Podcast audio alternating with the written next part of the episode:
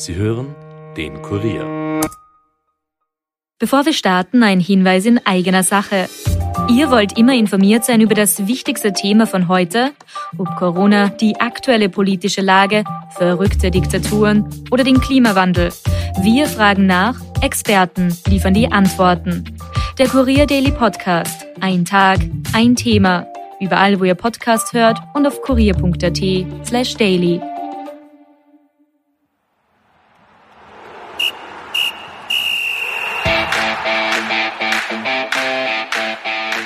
Während in China die Olympischen Winterspiele bereits voll im Gange sind, wartet nächste Woche ein Highlight für alle Fußballfans. Im Achtelfinal-Hinspiel der Champions League stehen sich Salzburg und Bayern München gegenüber. Ich habe im Vorfeld mit dem Fußballchef der Süddeutschen Zeitung, Christoph Knär, gesprochen. Wie gut sind die Bayern vor diesem Spiel in Form? Wie wird der Red Bull Fußball in Deutschland gesehen? Und kann sich ÖFB-Star Sabitzer in München eigentlich noch durchsetzen? All das und mehr beantworten wir in dieser Episode.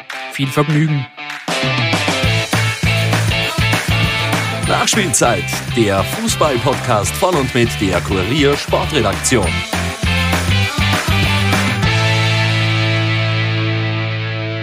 Herzlich willkommen allerseits zurück bei der Nachspielzeit. Mein Name ist Stefan Berndl. Die Sportwelt blickt ja derzeit vor allem nach China, wo es bei den Olympischen Winterspielen auch für Österreich um die begehrten Medaillen geht. Ein anderer sportlicher Höhepunkt rückt da fast etwas in den Hintergrund. Österreichs Serienmeister Red Bull Salzburg hat sich ja bekanntlich für das Achtelfinale der Champions League qualifiziert. Ein historischer Erfolg für den österreichischen Fußball. Am Mittwoch, den 16. Februar, wird es nun ernst. In Salzburg kommt es zum Hinspielduell mit einem der besten Teams der Welt, dem FC Bayern München. Der deutsche Rekordmeister ist dabei auch wenig überraschend der klare Favorit. Wir haben uns für diese Episode jedenfalls einen Blick von außen gesucht und ihn in Person von Christoph Knär gefunden. Knär ist Fußballchef bei der Süddeutschen Zeitung in München und begleitet die Bayern schon seit Jahren. Ich habe im Vorfeld der beiden Spiele mit ihm am Montag telefoniert. Wir sprachen unter anderem über die Ausgangslage und Erwartungen der Bayern und das Standing von Red Bull im deutschen Fußball. Aber ich würde sagen, hört doch einfach selbst.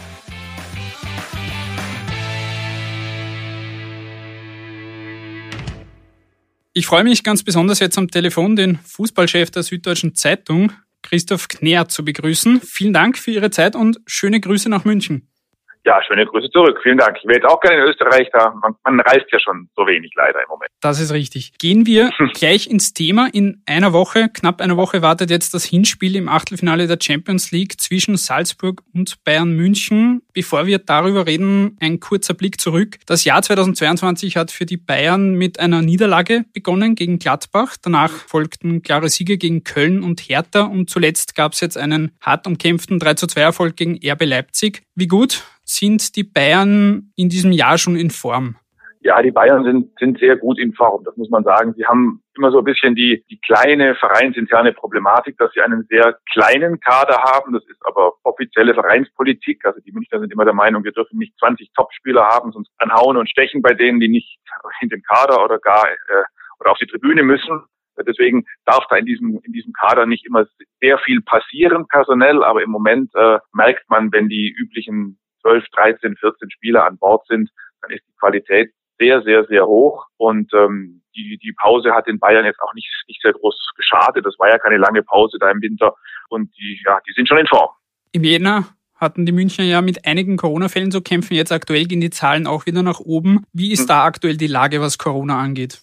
Ja, im Moment ist es, im Moment wird äh, erstaunlich wenig bei Bayern diskutiert. Das war ja die große Diskussion im Herbst. Der Fall Josua Kimmich hat ja tatsächlich bis in die bundesdeutschen Abendnachrichten um 20 Uhr geschafft als Topmeldung. Kimmich nicht geimpft. Diese Debatte war, hat den Verein schon sehr umgetrieben und die Debatte war auch nicht ungefährlich, weil sie natürlich schon Sprengpotenzial hat. Man merkt, dass die ganze Gesellschaft darunter leidet und diese, diese, diese ja, dieses Spaltpotenzial war kurz davor, auch die Kabine zu erreichen, weil natürlich ein Spieler wie Kimmich immer wieder ausgefallen ist, einfach nur weil er als Kontaktperson in Quarantäne musste, weil er nicht geimpft war. Und natürlich hat dann die Kabine irgendwann angefangen zu gucken und zu krummeln und zu flüstern, warum spielt er eigentlich nie, warum ist er eigentlich ungeimpft? Dann hat er sich auch noch infiziert. Jetzt ist die Debatte aber eigentlich zum Stillstand gekommen. Soweit man das weiß, sind die Spieler jetzt immunisiert, fast alle geimpft, Kimmich wahrscheinlich genesen. Und deswegen ist die Debatte jetzt zur Ruhe gekommen. Das äh, hat dem Verein gut getan, denn da war schon eine Menge Problematik angelegt. Abgesehen von der Corona-Debatte, was sind generell die Themen, die die Münchner aktuell beschäftigen? Da ist ja etwa zuletzt jetzt die Meldung gewesen, dass Manuel Neuer nach einer Knie-OP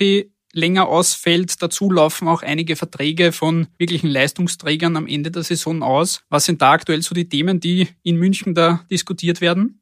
Also das Thema Neuer kam tatsächlich ein bisschen überraschend. Das haben die Bayern inzwischen ganz gut drauf, dass sie bei Verletzungsthematik ja immer so ein bisschen die, manchmal die Joker-Karte ziehen und dann plötzlich um 16.17 Uhr melden. Neuer wurde übrigens heute operiert, was dann gar niemand mitbekommen hat. Also der wird jetzt ein bisschen fehlen. Der wird auch gegen Salzburg fehlen. Das ist natürlich schon eine Schwächung für den FC Bayern, das muss man eindeutig sagen. Nicht nur, weil Manuel Neuer sowieso nach wie vor der Beste der Welt mutmaßlich ist, sondern weil der Ersatztorwart Sven Ulreich zwar ein treuer Veteran ist, dem man dann schon auch traut, aber der niveaumäßig schon einige Stufen runter, zumal er ja keine Spielpraxis mehr hat. Das ist Punkt A. Wird die Mannschaft sicherlich auffangen, aber natürlich äh, jetzt bei diesem offensiven Spielstil, den die Bayern da pflegen, äh, ist ein Torwart, der jetzt mal fachlich, fachspezifisch zu sagen, der dann ein mitspielender Torwart ist, der also auch mal rausläuft, äh, eigentlich für das System von dem Trainer Nagelsmann sehr, sehr wichtig. Und das ist jetzt nichts, was Ersatztorwart Ulreich gerne macht. Also das ist schon eine Schwächung, erstens. Und zweitens, die, die auslaufenden Verträge beschäftigen den Verein tatsächlich, auch weil sie ja in der Öffentlichkeit ständig angesprochen werden.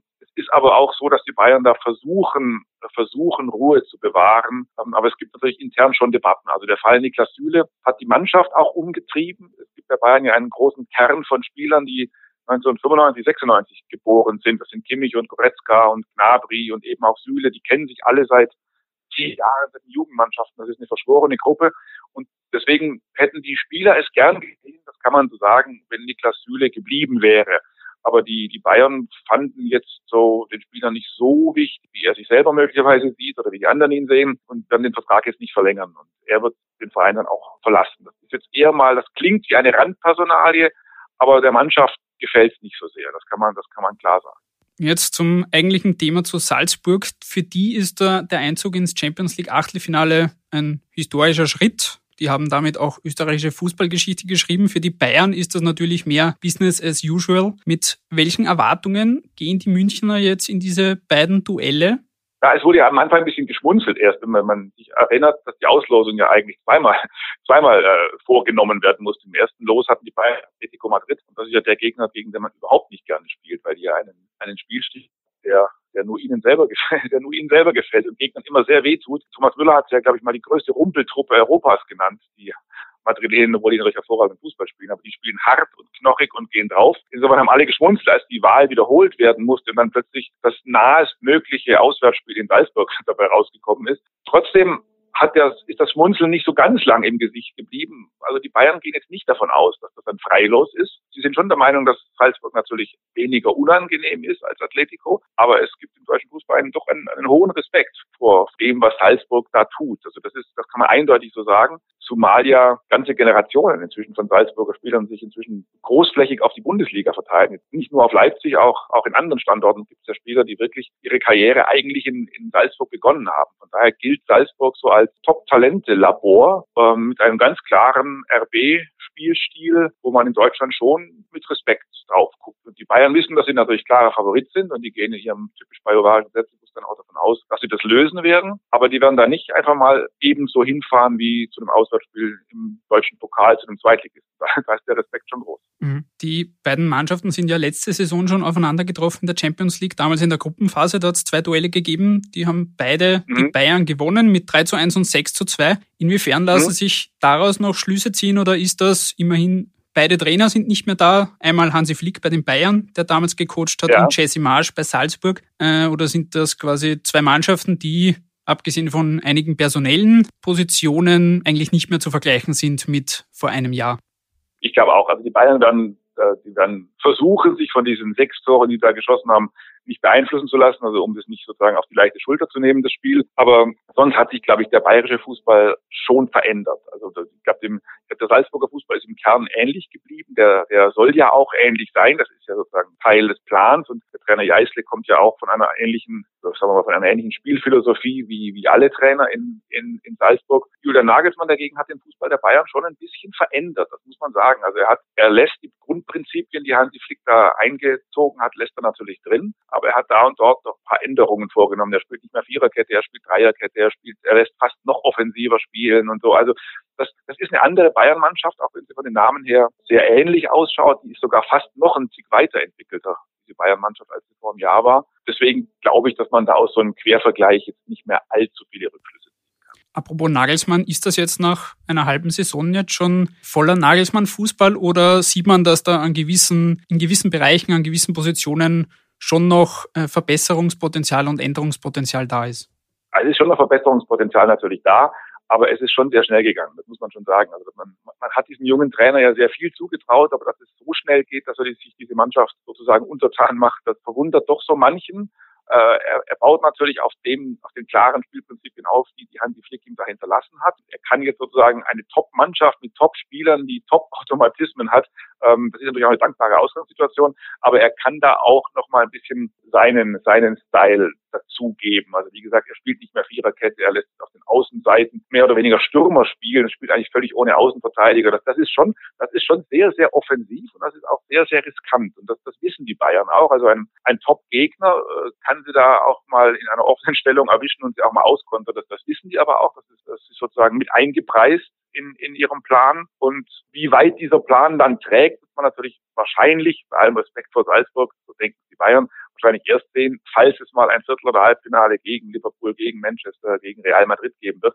Dann wird man sehen, wie weit das trägt. Aber dass das so bruchlos funktioniert hat nach der Ära Flick, den die, den die Spieler ja wirklich sehr, sehr gemocht haben, das ist schon sehr respektabel für diesen jungen Trainer. Das muss man sagen. Hansi Flick, Sie haben es jetzt schon angesprochen, ist sehr gemocht worden. Wie sieht das bei Nagelsmann aus? Der ist ja personell doch ein wenig ein anderer Typ, jünger. Ist er auch so ja. ein Kumpeltyp wie Hansi Flick?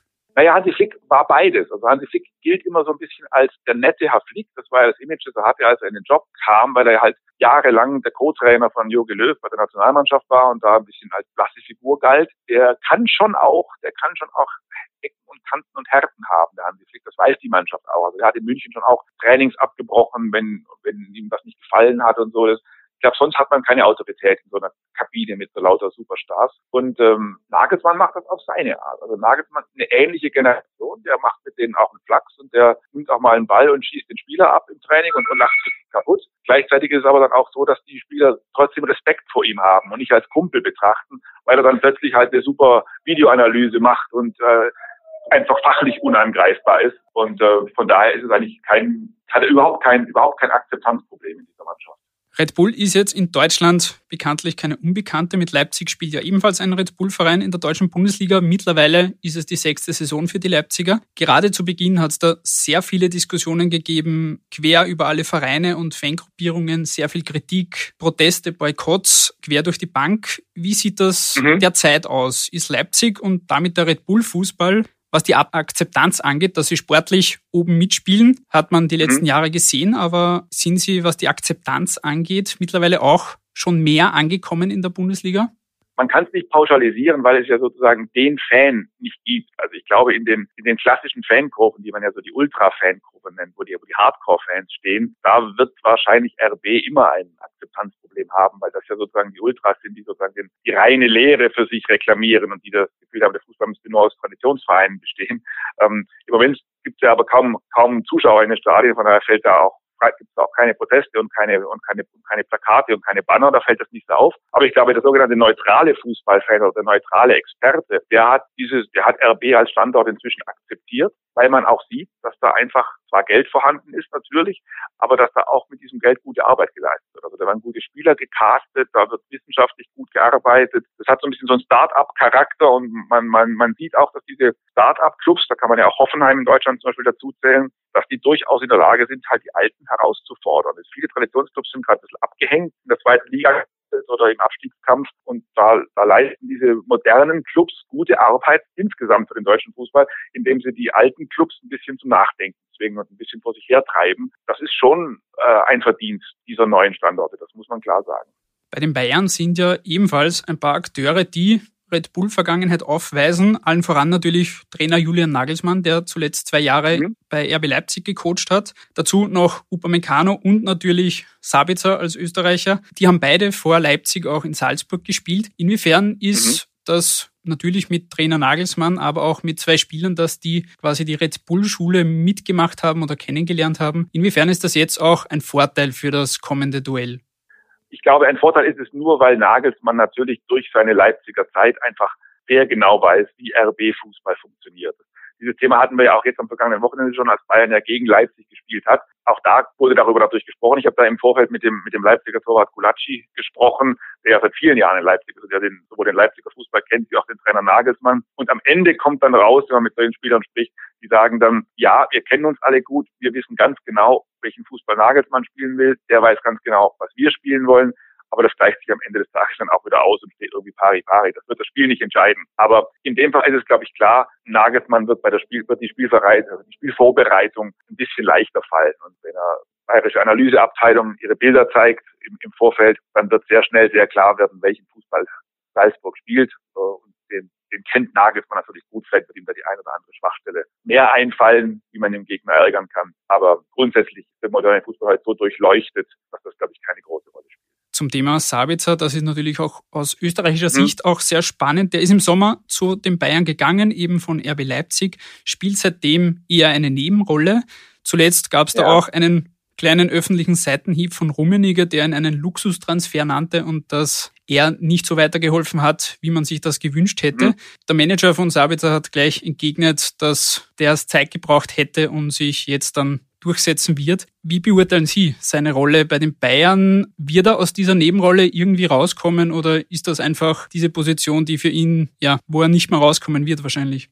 Ja, es ist schwierig. Das, das, man wird beobachten müssen. Also ähm, zunächst mal ist es auch klar, dass der kommt, dass der nach München kommen durfte, finde ich. Also der Bayern behauptet zwar immer, meinen sie auch, dass der Verein Personalien macht. Das war ja ein Konfliktpunkt mit dem Hansi Flick dass nicht der Trainer irgendwie einen Wunschzettel aufschreibt, sondern dass der Verein die Hoheit und den Hut auf hat. Das ist ja auch richtig so. Ähm, trotzdem war es natürlich okay, dass der Nagelsmann einen Spieler sozusagen zum Einstand spendiert bekommt, den er aus Leipzig gut kennt und gut einschätzen kann. Von daher hat der Transfer natürlich schon einen gewissen Sinn ergeben. Tatsächlich ist Marcel Sabitzer bisher noch nicht angekommen, hat natürlich auch mit Verletzungsproblematik zu tun. Und es ist natürlich auch schwierig in eine, man muss, er hat halt von Anfang an sicherlich gewusst, dass er jetzt eine andere Rolle hat. Bei Leipzig war er im Grunde der Führungsspieler, der, an dem sich alles ausrichtet. Und in München kommt in eine Mannschaft, wo auf seiner Position Kimmich und Goretzka spielen. Das sind ja auch schon die Führungsspieler in München und zwar junge Führungsspieler. Das heißt, seine, seine Führungsqualität war in München eigentlich nicht gefragt. Also, da ist ein anderer Marcel Sabitzer nach, nach München gewechselt als der, der in Leipzig war. In, in München ist einfach seine fußballerische Qualität im Zentrum gefragt. Da steht er halt hinter diesen beiden, weil die einfach ja, einfach von der Hierarchie und auch von der Qualität her wahrscheinlich vor ihm liegen. Und jetzt kam zuletzt noch erschwerend hinzu, dass die Bayern ja auch den Franzosen Tolisso auf der Position haben, der mal 40 Millionen gekostet hat vor fünf Jahren und auch Verletzungsprobleme hat. Der ist jetzt auch wieder gesund und das ist auch ein ausgezeichneter Spieler. Und jetzt, wo Goretzka fehlt, nimmt dessen Position nicht Sabitzer ein, sondern der Tolisso. Allerdings wird Tolisso den Verein möglicherweise im Sommer verlassen, weil sein Vertrag ausläuft, sodass Sabitzer dann sozusagen in der Hierarchie wieder auf die drei rücken würde, also als erster Backup das Zentrum. Aber ich glaube, im Moment fehlt mir die Fantasie, mir vorzustellen, dass er diese Rolle überschreitet. Also das, ich glaube, die Bayern sehen ihn auch gar nicht als Stammspieler ne, in, in, München oder gar als Führungsfigur. Die wissen genau, wenn jetzt im Champions League Viertelfinale der Goretzka oder der Kimmich fehlt, dann brauchen wir einen Spieler, den wir einsetzen können, wo wir ein gutes Gefühl haben und wissen, der, der hat das Niveau drauf. Das wäre dann der Sabit. Aber wenn alle gesund sind, wird er mit Sicherheit auf der Bank. Gibt es eigentlich von den aktuellen Salzburg-Spielern einen, bei dem Sie sich vorstellen könnten, der würde gut zu den Bayern passen? Etwa einen Karim Adeyemi im Sturm? Gibt es da irgendjemanden?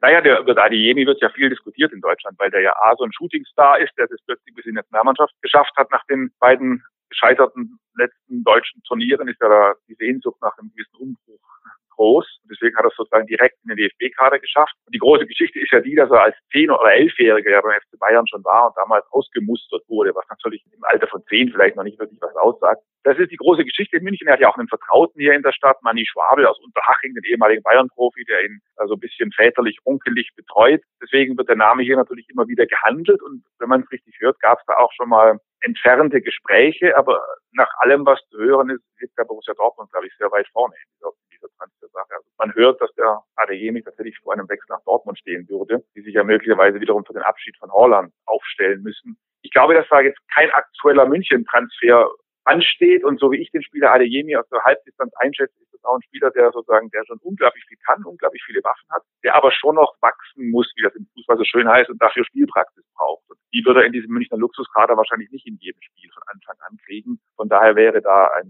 München-Transfer wirklich die Frage, ob das schon jetzt sinnvoll wäre. Da wäre der Zwischenstep nach Dortmund oder zu einem vergleichbaren Club wahrscheinlich sinnvoller. Mhm. Oder er bleibt in, oder er bleibt in Salzburg und spielt und ist dort halt ein, wichtiger, ein wichtiger Spieler. Das, ist, das ist er da ja auf jeden Fall. Sie haben jetzt schon einiges angesprochen, auch inwiefern Salzburg quasi sich schon international, auch in Deutschland natürlich, Respekt verschafft hat mit den Leistungen der letzten Jahre. Wie wird denn generell aus deutscher Sicht, aus Münchner Sicht der österreichische Fußball in den letzten Jahren wahrgenommen und eingeschätzt? Und inwiefern geht das über Salzburg hinaus, die ja natürlich omnipräsent sind jetzt die letzten Jahre auch in der Champions League wie gesagt, noch nicht Stammgast, aber sich zu dem hinarbeiten. Wie wird da der österreichische Fußball gesehen? Also zunächst haben die Bayern ja eine Eingemeindung vorgenommen. Sie haben ja immer den, den David Alaba, der wurde ja, der wurde ja am Ende fast als Münchner gehandelt. Da hieß ja immer, das ist ein selbst ausgebildeter Spieler. Also der wurde dann, da wurde dann quasi, der, der wurde dann fast schon, der wurde dann fast schon über die Grenze hinweg eingemeindet. Das ist aber natürlich sowieso ein Spieler, den man immer höchst geschätzt hat in München. Und ich glaube, ähm, dass der österreichische Fußball inzwischen natürlich in Deutschland einen, einen sehr, sehr hohen Stellenwert hat. Erst allgemein beim sogenannten Zuschauer, weil der, weil der, weil die Zuschauerinnen und Zuschauer natürlich die, die irgendwie fast alle Spieler der österreichischen Nationalmannschaft kennen, weil es ja gute alte Bekannte inzwischen aus der Bundesliga sind. Und man sich immer fragt, wenn man diese, diese Mannschaft anschaut, müsste die nicht eigentlich noch viel besser sein? Das ist ja wirklich eine Top-Mannschaft. Die Spieler kennt man ja alle. Das ist sozusagen die, die Sicht der neutralen Zuschauerinnen und Zuschauer. Und andere ist die abseits von München, wenn man mal die ganze Bundesliga nimmt, die Bundesliga-Manager, die haben einen extremen Respekt vor Salzburg, über sie vor Österreich, weil Österreich inzwischen halt als Top-Einkaufsland gilt. Umsonst sind ja so viele Bundesligaspieler, also viele österreichische Spieler in der Bundesliga, weil die, weil die Bundesliga-Manager wissen, das sind Spieler, die sind auf diesem irren internationalen Markt noch bezahlbar. Die sind inzwischen extrem talentiert. Die haben überhaupt keine Eingewöhnungsschwierigkeiten, weil sie die Sprache sprechen oder sowas ähnliches wie die Sprache sprechen. Äh, und äh, deswegen ist, ist die Österreicher wie auch die Schweizer im Übrigen in der deutschen Bundesliga ein, ein ganz begehrter Importartikel, wenn ich es mal so sagen möchte. Also die, die Zeit, wo man so ein bisschen wo man noch die alte Cordoba mehr immer verbreitet hat und so ein bisschen von oben schräg runtergeschaut hat. Also die Zeit ist wirklich lange vorbei. Ist natürlich auch eine Generationenfrage. Die genau. Cordoba Meer so ist, mittlerweile auch bei den Jüngeren nicht mehr das große Thema, das vielleicht noch vor ein paar Jahren war. Wahrscheinlich ist es genauso, ja. Kurze Frage zum Abschluss. Sie mhm. haben jetzt schon anklingen lassen, die Bayern auch mit dem Selbstverständnis, die werden sich da durchsetzen. Wenn Sie jetzt im Hinspiel mhm. Salzburg gegen Bayern auf ein Ergebnis tippen müssten, wie würde das lauten? Äh, boah, ich glaube, dass die Bayern halt immer, die Bayern sind im Moment offensiv ausgezeichnet und man, man als Gegner hat, ist es wirklich unglaublich schwer, da eine, eine Idee zu entwickeln. Weil wenn man zufällig mal den Lewandowski im Griff hat, dann biegt plötzlich der Müller ums Eck. Und wenn man den Müller kalt spielt, dann kommt plötzlich der Sané, der jetzt eine völlig neue Rolle spielt, durch die Mitte. Und oder es kommt der Gnabry oder der, der Coman über den Flügel gesaust. Da ist offensiv unglaublich viel Power, sodass ich glaube, dass die Bayern immer in der Lage sein werden, egal ob auswärts oder, oder zu Hause, ähm, Tor oder Tore zu schießen. Gleichzeitig ist die Defensive konteranfällig. Und das ist ja was, was Salzburg und alle RB-Mannschaften gut können, schnell umschalten, schnell kontern. Deswegen könnte ich mir vorstellen, dass das so ein, ein weiß ich nicht, ein 2 zu 3 oder ein 2 zu 4 oder, oder vielleicht auch ein 3 zu 3 oder sowas. Ich, ich würde die Bayern schon vorne sehen, aber ich glaube, dass da Tore fallen. Alles klar. Lieber Christoph Knär, vielen herzlichen Dank für die Zeit und die Analyse und wie schon zu Beginn schöne Grüße nach München. Ja, ich bedanke mich auch für den Auftrag, für die Anfrage und schöne, schöne Grüße zurück. Und damit sind wir auch schon wieder am Ende dieser Episode. Vielen Dank noch einmal an Christoph Knär für seine Analyse und danke auch an alle fürs Zuhören. Wir lassen uns überraschen, ob Salzburg die Bayern wirklich fordern kann oder ob die Münchner ihrer Favoritenstellung wie zu erwarten gerecht werden. Das soll es jedenfalls von mir gewesen sein. Ich wünsche euch noch eine schöne Woche und hört gerne beim nächsten Mal wieder rein. Bis bald. Ciao.